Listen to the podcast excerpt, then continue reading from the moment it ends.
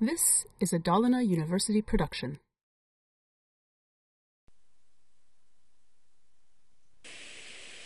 Vi bygger ut föregående exempel där en lärare kan fylla i betyg för en student. Nackdelen med det föregående exemplet det var ju då att vi bara kunde eh, fylla i betygen fem gånger. Det vill säga i den här loopen så hade vi bestämt att eh, vi ska kunna fylla i fem stycken betyg. Och ofta så är det ju inte så att man har fast, ett fast värde och då kan man bygga upp loopen på ett annat sätt och då kan man istället då eh, köra den här loopen tills man matar in ett avslutningsvärde, till exempel siffran minus 1, för det är ingen som kan ha betyget minus 1.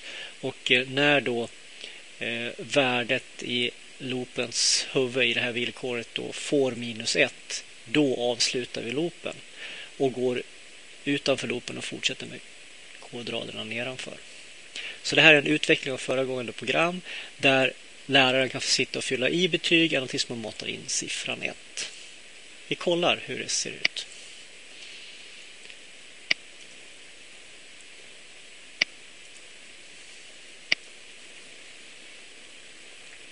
Enter integer grade eller minus 1 to quit. Så jag kan skicka in en femma här.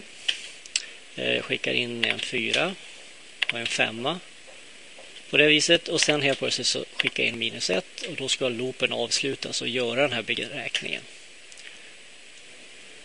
Och här nu då så ser vi att class average is 4,6667.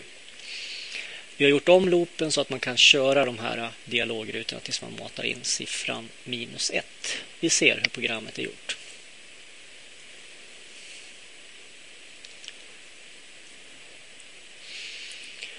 Den enda skillnaden egentligen det är själva loopen. Vi har våra variabler som är deklarerade som behövs i programmet för att hålla data.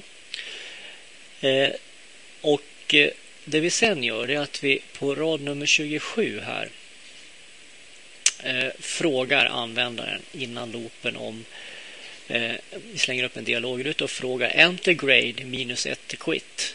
Och då kan man redan här börja fylla i då ett betyg. Till exempel om jag fyller i betyget 5 så hamnar det i variabeln grade. Jag gör om från eh, sträng till integer med hjälp av parseInt-funktionen och här i loopen kollar jag så länge som grade value inte är lika med minus 1. Det vill säga så länge som jag fyller i betygen 1, 2, 3, 4 eller 5 eller vad jag har nu för betygssystem så körs loopen. Men så fort jag fyller i siffran minus 1, då är det här villkoret inte längre sant. Och då hoppar jag nu loopen, går ner här och kollar av då. Eh, om Gray counter inte är lika med 0, det vill säga att jag har matat in några värden så kommer den att göra beräkningen där. Och sen så skriver vi ut medlet i klassen. Eh, annars då, om det var så att jag redan från början fyllde i minus 1 ja då kommer jag inte ha lagt in några betyg och därför kommer den gå ner i L-satsen här och skriva ut No grades were entered. Så jag börjar med att läsa in här då eh, det första betyget. Så while grade value inte är lika med minus 1 så ska vi köra alla kodraderna uppifrån och ner i loopens kropp här. Och det vi gör då är att fylla ihop total med det inmatade värdet Eh, och plussar på plussar ihop dem och lägger tillbaka det i total med ett nytt värde. Eh, så räknar jag upp grey counter med 1. Gör jag på den här raden nummer 38 och lägger tillbaka det i grey counter. Sen nu då, för att eh, det här eh, grade value i loopens huvud någon gång så kunna bli falskt, det vill säga man ska någon gång kunna mata in minus 1, så frågar jag i loopens kropp om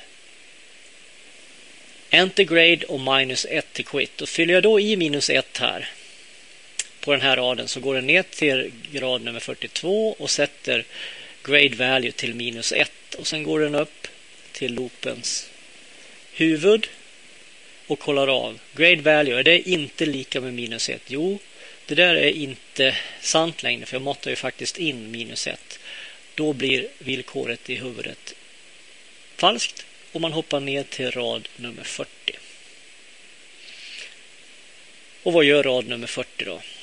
Jo, den kollar av om grey counter inte är lika med 0 Det vill säga jag har faktiskt fyllt in några betyg. Då tar jag total delar på grey count tilldelar eh, variabeln average det värdet av den divisionen. Och därefter på rad nummer 53 så skriver jag ut värdet. Och är det som så att jag direkt, som jag sa tidigare, hade matat in minus 1, ja då har vi ju inte grey count. Det Är ju då falskt här, då hoppar jag ner till else-satsen. Och skriver ut då no grades were entered. Så här är ett annat sätt att eh, bygga upp en loop. Man brukar säga att den här är uppbyggd på ett flaggvärde. Så länge som den här flaggan så länge som det här flaggvärdet inte har kommit in i villkoret i loopen så kör man den. Och sen just när den här flaggan kommer. Okej, okay, nu är det en flagga på spelet. Nu är det en flagga på loopen. Gå ur loopen och gör koder raderna efter. Det vi också sett här på rad 49 till och med 57 det är en if-else-sats. den fungerar som så att så länge som villkoret i if-satsen är sann så körs den här if-satsens kropp. Om det här är falskt, det här villkoret i if-satsens huvud, så går den ner och kör koden i else-satsens kropp. Så så är en if-else-sats uppbyggd. Om villkoret i if-satsens huvud är sant, då körs if-satsens kropp. Är villkoret i if-satsens huvudfall så går den ner och kör else-satsens kropp.